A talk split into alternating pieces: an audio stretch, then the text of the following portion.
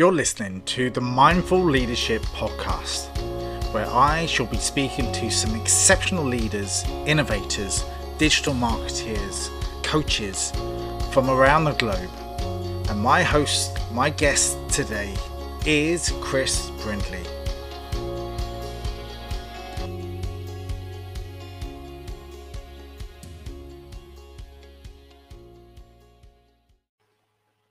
And we're live to the world. Thank you. I have a really special guest today, and we connected a very short while ago, but I really was intrigued by his profile.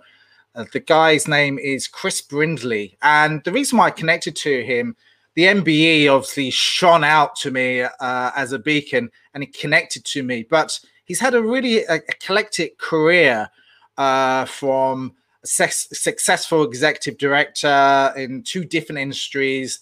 Uh, he's an MD of Challenger Bank, Metro Bank, uh, portfolio of NED, international speaker, executive coach, and consultant, uh, and huge amounts more. But Chris, uh, thank you again for coming on to my mindful leadership uh, program. And again, um, I'd really like to find out a little bit more about you today.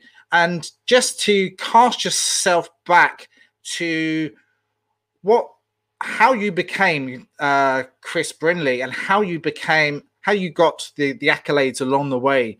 If you, if you'd like to give a, a little bit more of an introduction than I have.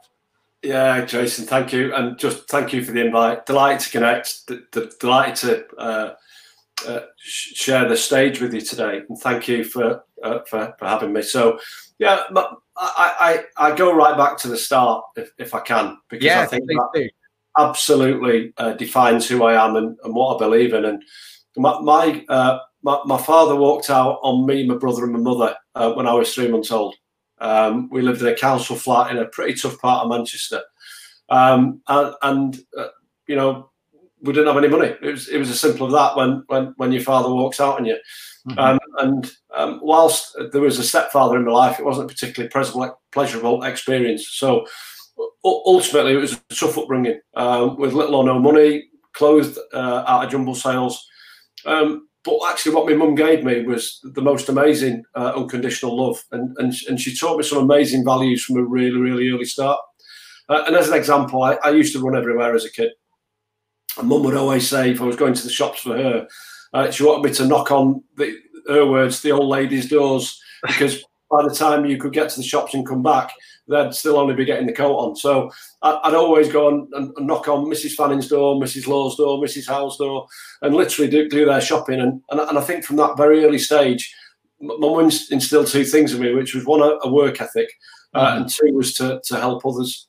And, and, and, and therefore, that, that, that, that's been my guiding set of principles, really, which is uh, helping others. And as I got later on in life, uh, I created a mission statement for myself, which was to consistently deliver outstanding results and develop winners in life. And, that, and that's why I, I, love what you do because I think we share the same thing, which is helping others. And, and I just want to, if I can develop winners, and winning's a personal definition, so is success, and it means different things to different people. And, and, and therefore, I just want to help others. And I have three pictures underneath that statement. Uh, one is crossing the line first. I, I like to set new highs and standards because I think uh, others uh, look to that to follow. Mm-hmm. Uh, the next one is three arrows in a bullseye because I believe in excellence and I think in excellence in everything we do. Then the last one is the most important picture, which is somebody at the top of a mountain help, helping somebody up the mountain because I, uh, my job, as I say, is just to, to help others. And you know, when people like yourself reach out, I, I just love to to to, to want to help. So ultimately, uh, I wasn't talented. Uh, my my GCSEs and A level results were shocking, um, but I think I learned um, early doors emotional intelligence. It clearly wasn't called that then. Dan Goleman coined that phrase, as we know. Um, yeah. But actually, sport played a big part in my life um, because when I crossed the line, and whether that was playing football, cricket, uh, whether mm-hmm. I was doing athletics, actually any any shit that was going on at home just wasn't uh, you know wasn't in my head. It was yeah. a great teacher called Ray Woods, primary school teacher, great secondary school headmaster called Colin Crofts. Actually believed in me as a human being and didn't look at my academic results. Mm-hmm. And, and then I learned some amazing values through sport, which was team building, communication, problem solving, how to prepare, uh, how to win properly, how to lose properly. Uh, I remember those lessons well. Um, and, and, actually, early doors, uh, I broke my leg quite badly, so that meant I couldn't play uh, contact sport. But I did my coaching badges before I broke my leg, which I think was serendipity. It was meant to happen. and, and as a result of um, learning how to coach in sport to a high level, I went into the workplace and realised that no coaching happened. There was lots of barking of orders, lots yeah. of shouting and screaming and being told what to do. Um, and, and, I'd suffered that at home with a, a, pretty horrible stepfather. So I actually realised that didn't get the best out of people. So I think, you know, we, we spoke offline earlier about NLP and communication. Yep. Actually caring about others and, and realising that everyone's a human being with different stuff going on in their lives and actually, I prefer to give somebody a good listening to than I'd ever prefer to give somebody a good talking to. So, yeah, right. you know, that, I think that's what made me. I, I went and coached uh, my teams, and funnily enough, I got some pretty cool results. As a result of that, the bosses went give him that next job and see if he's any good. Um, and, and I might not be, but if I coach others to be good, then funnily enough, the team does well. And it's always about what can we achieve as a team. So mm-hmm. ultimately, I think being a leader is a privilege, being a head coach is a privilege uh, and actually getting the very, very best out of others, funnily enough, creates high performing teams. And, and, and ultimately, that's taken me through some, some uh, different industries. And even now in my non exec portfolio, mm-hmm. just about finding out what others want to achieve and helping them get there. So let, let's set the goal, let's set the outcome. Let's come back to where we are and, and let's then understand that we can all work together to achieve some great outcomes, both personally and professionally. So that, that that's my background in a nutshell, Jason. Wow. That's really cool. I love um, how you've used the sports analogy for coaching. And I, I read a book quite recently, Bill Hart, uh, which is the billion dollar coach. And he yeah. comes from a similar sort of background uh, and how he's used his professional sporting career to go into business. And it works because there's a transition and yeah. a natural transition. It's about working as a team, working together, but also listening to others and that's a powerful resource to actually have and there's massive accolade to have as a young kid because I, I, remember when i was in athletics as a kid and running for the uh, running for essex and all of that that really sort of builds you from a young age. That's why it resonated with me from what you just said. So where do you think you're are are going now? What, what, what where's your journey now from where you've been? Uh, uh it's it, it's it's more to help others than, than ever before. Um, because we we had no money and we lived in a council house uh, as a kid, and uh, when I when I met my wife, we've been married almost thirty four years now.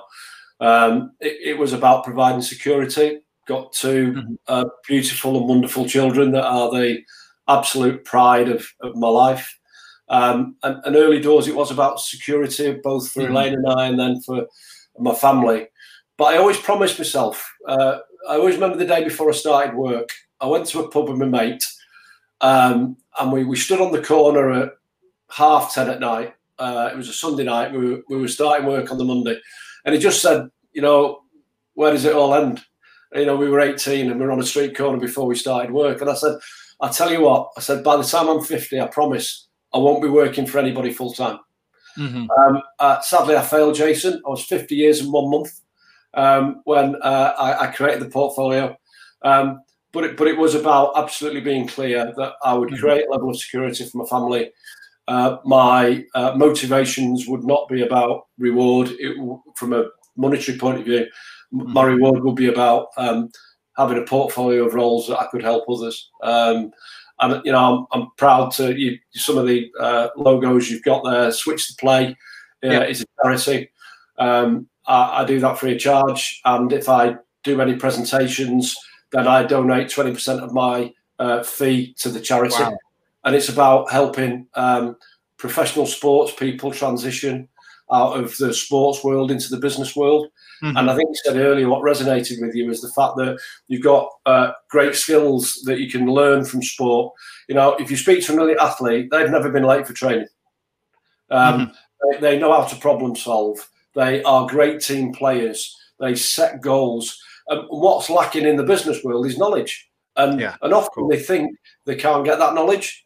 But guess what? They've got so many personal attributes and qualities. So part of Switch the Play, Manchester FA is up there as well. I played football for Manchester FA as an 18 year old. Wow. Okay. And when um, when I got asked would I become the first ever non-exec director in grassroots football for Manchester FA, I jumped at the chance because they gave me chance 30 odd years earlier. So to go in there and help um, people do grassroots. Uh, so you know the reason I got my MBE was because of all the charitable work I do uh, in sport, and it is an absolute privilege. Um, but it, it, wasn't for the gong. It was all about helping others be better at who they are and what they do. And and I was asked to go back to my school um, in 2012 Olympic year, yeah. um, and, I, and, I, said, look, I'll, I'll, go back on one condition: you you don't tell anybody I went to the school. That's my job. I did a presentation, and I remember one pupil stood up and said, "It's easy for you. You didn't grow up around here." And I said, well, what, just let me finish the presentation. If you still feel that way at the end, let's have the conversation. And and and, and I talked about uh, some of my achievements, but then I showed them a picture of me, black and white picture, by the way, of me and the football team. I showed them a picture of me uh, at Sports Day, and some people went, "Isn't that Longford Park?"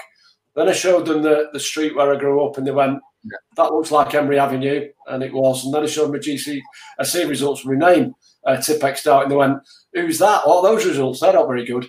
And I turned around and said, "Because I came to this school," and and the presentation was entitled "Dreams Are Free." Yeah, um, and and I wanted to to get across to the pupils at Chorlton High School that irrespective of your home situation, irrespective of your GCSE results, quite frankly, don't let anybody put you in a box or put mm-hmm. you in a in a, in a position where they crush your, your dreams at such a young age. Yeah, yeah um, because actually life's wonderful, and you can sit and program, and uh, as we do, you know, yep. using one of your future guests, Jack Black, to sit there and go, I am going to create the future that I want, not that a teacher tells me I'm going to have or a stepfather I'm going to have. I go back to my mum; she, she encouraged me uh, to talk about dreams of freedom.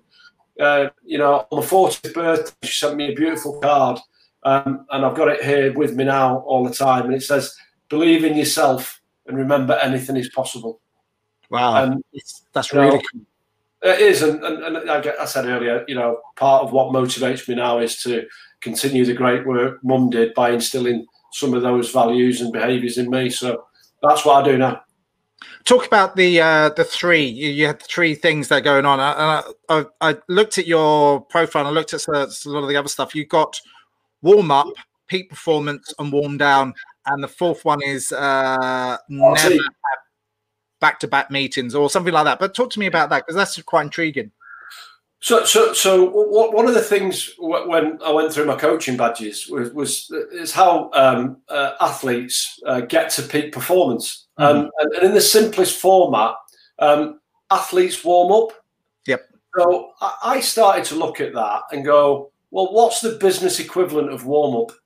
And I see people in meetings running late. They've not read the papers. They've not yeah. thought of the questions they could be asking. They haven't thought of the objectives. They don't understand the people in the room. And actually, those meetings can be quite chaotic. So, when I started to lead teams, I started to talk about what the standards I expected of a high performing team in mm-hmm. terms of warming up. You know, people would leave a meeting. Uh, I've seen them and moan about the meeting, and, yeah. and the job is to survive it. And, and, I go, well, how can you moan about the outcome if you've not contributed in the meeting? Mm-hmm. You know, and, and I don't like people that go through a slide deck in a meeting. It's 48 slides. I learned to read at the age of five. If you send me the slide deck in advance, I can ask other people, I can reflect, I can yeah. create some good questions and, and then look at alternative suggestions to the outcome. And actually, there's a richness and diversity in thinking. So I talk a lot about warming up when it comes to meetings. And, and in sport, Clive Woodward talks about Lombardi time, named after Vince Lombardi, the great coach from the Green Bay Packers, which says basically if the meeting starts at 10, it starts at 10 to 10, and I'll lock mm-hmm. the door if you're not in at 10 to. Because actually, I want us to be starting at 10. Not not getting your coffee, not talking about Love Island, not not not forgetting your pen or your paper and all that nonsense. So, so warm up's really important, and great athletes warm up so they don't get injured when it comes to peak performance. Peak performance is about actually understanding what your roles and responsibilities are during that moment, that meeting. warm down, athletes warm down so they can recover quicker to get peak performance for the next time they yeah. have to perform. Yeah, yeah. Because elite athletes don't perform at a high level once; they consistently perform at a high level, and, Yeah. and I want that from from from our teams. And actually, that that warm down is often um, doing your action points that others have to help you with during that warm down period. Because what I saw when I joined NatWest, for example, was a lot of people had back to back meetings. There'd be typically three or four action points per meeting. There are five meetings a day. And actually, they started logging on and sending 20 action points at 8, 9, 10 o'clock at night. And what that then created was a dependency culture. People would then start logging on at 8, 9, 10 at night. Yeah. And then basically they have no they have no home life. So Yeah. when I went to NatWest and observed that, the first thing I did was to ban emails between six o'clock at night and eight o'clock in the morning. Just said it's Great. not happening. If you want to, if you want to create them in drafts, I can't stop you doing that. But you are not impacting everybody else's home life because you don't have a good warm down process. Mhm. And actually, if you can get those action points during the warm down process, people then can start working on them even quicker. So you get better outcomes. Yeah. And then the last point is QRT. And QRT stands for quality recovery time, which is just go out and get some fresh air, go to the toilet, just let the last meeting go, clear your head, and then start the warm up process for any future meetings. Um, and it's the same with appraisals. I, I've had bosses that have literally run in and said, uh, "I'm sorry, Chris, I've not had a chance to read your paperwork. Do you want to talk me through it?" And these were appraisals. They- You know, I'd spent hours preparing, and they were couldn't even be asked reading the paperwork beforehand. That Yeah. was never going to be a good appraisal. So There's a matter of disrespect. disrespectful to me, and they expect me to then to perform out my skin to, for them. That Yeah. incongruent. So it, all meetings I follow warm up, peak performance, warm down, quality recovery time. Love that. Absolutely love that. And it really distills it quite down to a simple process that people can understand. Because again, it's it's a matter of trusting people um, to do what they need to be doing within a meeting and before a meeting. And while they're in the meeting, that they get to the issues, the challenges, or whatever it is that they need to do in a clear, precise way and hopefully not get PowerPointed out of the market because no one really wants that. And that's probably the worst for the brain. And you're right, is after the meeting, go out, get some fresh air because you need to cleanse the, the head, go out and get go out into some green spaces or meditate or, or go for a run Yeah. or whatever it might be. So what do you think uh, the challenges that people are facing right now in in, in terms of business and, and and maybe sports. I know we've gone through a, bit of a mad phase, but what do you think is uh, where where where do you think the challenges are now? I, I think um, mindfulness, mental well-being is, is a big challenge, and and, and genuinely, uh, when I was at school, I was given lots of facts, um, and and one thing sport gave me was problem-solving uh, techniques, and then as I've gone through later life, I talk about solutions, not problems, and I talk about prevention, not cure. Um, and, and and I just don't think through the education process or through the work process we genuinely help people. Um, I call it agile or critical thinking, and the Mhm. power of the brain. Um, and what you focus on grows. Uh, what you ignore withers away and dies. That, you know that's what I, I, a belief that I have. And, and and a lot of people focus on the negatives Yeah, and therefore, if you what you focus on grows, um, actually, what then starts to happen is you actually have a limited belief system that everything's bad. And Yeah. and, and what I think you know organisations and uh, great leaders should be doing is helping people think through. This isn't our first ever crisis, Jason. You know, I think it's probably my fifth.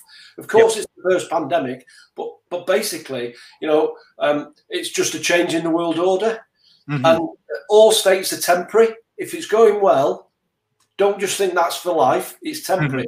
You still need to keep working at it, just like a good athlete would work on their technique and learn new ways of being better, whether that's marginal gains. So, so I, I try and help people think um, with tools and techniques for the long term. Um, is a great phrase: if you give a boy a fish, he feeds for a day. If you teach a boy to fish, he feeds for life. And I like to help people um, through their thinking rather than give them the answer. Because if I give everybody the answer, all they'll ever do is need one phone number in life, and that'll be mine. If I help people think things through and actually have some tools and techniques, so if it was goal setting, I'd use Grow, goal, mm-hmm. reality, options, and will. Um, situational leadership about knowledge, skill, confidence, and motivation. Mm-hmm. Um, actually, people can then look at those models and go, at least I know where to start thinking. Mm-hmm. So, so I genuinely would ask people to just uh, consider how powerful the brain can be, but actually how limiting the brain can be, and for the Great. tools and techniques to get the very, very best out of your brain. I mean, a bit like a computer, garbage in, garbage out. Um, so, you know, I read a lot of books, listen to podcasts like this um, mm-hmm. about how can I be better at who I am and what I do. Um, but quite frankly, if you ask me what happened on Coronation Street or Hollyoaks or whatever crap TV, I don't, I can't tell you because yeah. I get people might want to watch that to relax, but I yep. don't need, I don't think you need four hours of it a night, seven days a week. When actually learning about some of the other bits of mindfulness and um, meditation, yep. Um, sort of using the brain between the left side of the brain and the right side of the brain. I just think um, I, I wish people could watch less television and do a bit more thinking. Absolutely, I totally uh, uh, concur with absolutely everything that you've just said, and I use the same analogy. Actually, is whatever you program, have, having uh, whatever you program into a computer, it displays on the screen like yeah. this supercomputer, and it's the same with the mind. Whatever you program into your mind is the outcome. So if it's negative thoughts, then the whole day is going to be negative. Uh, If you program the right sort of language and the language patterns into it uh, has a, a, a, positive outcome to it, then your brain will find the answers and it will oh. find the, either the positive or the negative, depending on what you've actually said to yourself. So I find that absolutely fascinating. And I, I do, I, I I wouldn't say I try to do that. I, I, I do that on a daily basis, even if I've had uh, uh, negative forces in my head, because we are uh, feeling types of beings, and sometimes negativity does enter the mind, but it's actually capturing those moments. How do you do that to yourself? Oh, look, look you've got you've got a guest coming on uh, a huge podcast called Jack Black, and um, for me, Mindstore played a huge part in my life. Um, so, so actually, it's interesting. Um, some of the tools and techniques that I learned from Jack Black was um, language. I listen to people's language, and I have to stop them and say, "Can you start using different language?" Because actually, that language will program your, your brain. So I hear phrases in coaching, for example, I'm going to give somebody constructive criticism. And I just turn around and say, which word do you think the person will hear? And fully enough, it rarely is constructive they'll hear it as criticism. Uh, whereas I talk about feedback. Mm-hmm. If it's going well, I'll give you some feedback. If I'd like to do it differently, I'll give you some feedback. Um, mm-hmm. I hear people say, "How are you?" and they go, "Not bad, thanks." what? So that's what the brain program's bad. Uh, before my mum passed away, she'd say things like, "Oh, you know, winter's coming. I'm going to get the flu." I said, "Of course you are going to get the flu. you are. How you know? Because you've just told yourself you're going to get it, right? Yeah. So, so talk about wellness, not illness. You know, talk about what you want to happen, not what you don't want to happen, because yep. the brain doesn't distinguish and say, it, it, you know, you don't want it to happen. No, focus it. I hear parents say to children, um, don't go near the road. So what does the brain program? The road. If yep. you want your child to stay in the garden, tell them to stay in the garden. And if yep. your child is ever carrying milk, please never say, don't spill the milk. you weren't thinking of it until you mentioned it. Then you start thinking of it, then your hand shakes, then you spill it, then there's consequences. Funny enough, you never want to drink milk again. So don't think of a pink elephant. Want, talk yeah. about positive, don't talk about what you don't want, because your yeah. brain will program what you don't want. And then yeah, you get I, into that downward spiral. So I talk a lot about program thoughts Talk about what you want to happen, not what you don't want. And actually, people, please check your language all the time. People say, I'm just this. You're not mm. just anything. You are you. You're a unique human being. You've got lots and lots of talents. Don't compare yourself against others. Just be a better you. And funnily enough, focus on personal best strategy of doing something different better every single day, no matter how small and then write it down because that's a sense of achievement and accomplishment. And actually, that's what builds self esteem and self confidence. I agree. I, I totally concur with you and all of that. The question that I'm going to ask, but I probably know the answer because you might have already said it. But I watched a documentary the other day, uh, and it was uh, to do with uh, some of the top bands in the world. They went to a place out in Wales. I think it was Led Zeppelin went to this farm and they created the best album that they ever did. And Queen went there and they uh, created Bohemian. Rhapsody. And yeah. then uh, Oasis went there in the 90s and then all of the other went there. But they wouldn't have gone there if they hadn't had the time and the space to create and to create something wonderful. And they they all created something wonderful out of that. So based on that, what is your creative space and how do you utilize it and how do you use it?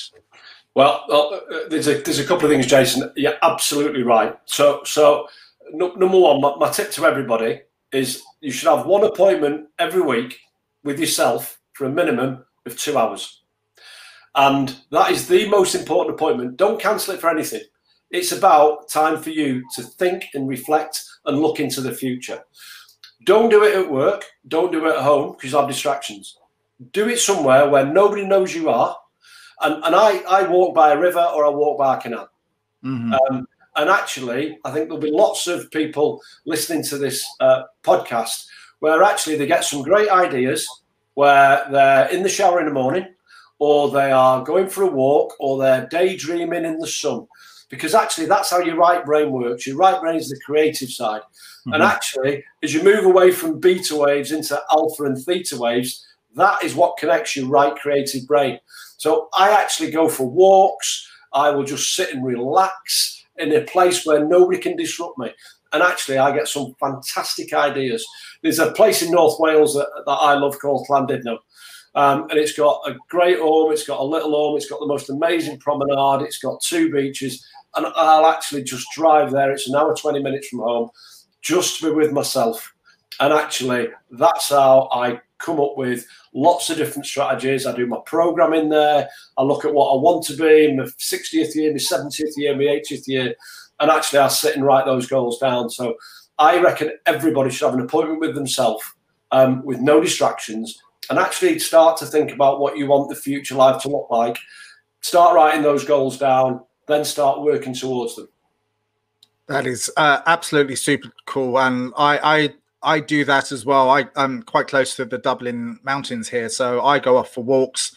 I have my headphones in. I listen to a podcast, get into the moment, and I like to sit and gaze at the view and just imagine stuff. And I just come up with ideas then. Uh, uh, uh, another podcast podcast that I did with a guy called Ted Rubin. He said he goes to the beach, yeah. and then what he does, he he posts out on Twitter, and then he tests it, and then he said, "Oh, that's a great idea." So it's a wonderful time that we all need to do, and I totally believe that it's uh, empowering. But it's a creative zone, but it's also a calming zone as well. And I, I like green spaces. Yeah. I also like to be near water as well, yeah. depending on my mood.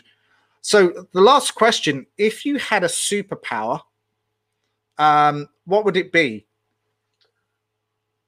Gosh, um, I, I, haven't got one. I know that. Um, I, I would love to give everybody access to that that whole bit about how powerful the brain could be. Yeah. I'm, again, I'm I'm fortunate. I read a lot. I listen to a lot of people. You know, I I, I learn from others um, you know, obsession about walking with AirPods in, listening to, uh, to, to podcasts and looking at webinars. If I read books, it's about people that have made a difference to the world. Uh, and if I had a superpower, it'd probably be, you know be able to sprinkle a little bit of that dust on everybody, which, yeah. which is to, to, to understand how how you could think and program your life to be better, um, and actually have empowering beliefs rather than uh, limit, limited beliefs. Um, people say they can't, and sad thing is, they get to a part of the life um, where they might not be able to change things physically um, mm-hmm. or mentally, and they, they come up with those phrases: "I would have, should have, could have." Um, and the point is, we have all got many years left.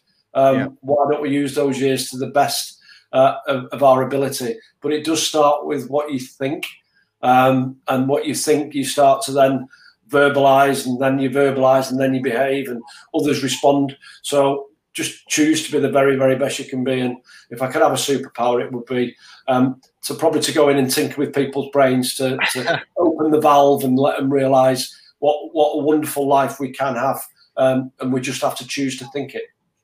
That's a that's wonderful, and it's serving others and it's helping others to be empower them to be better selves or better yeah. themselves, uh, and giving them a gift. I love that. That's really cool.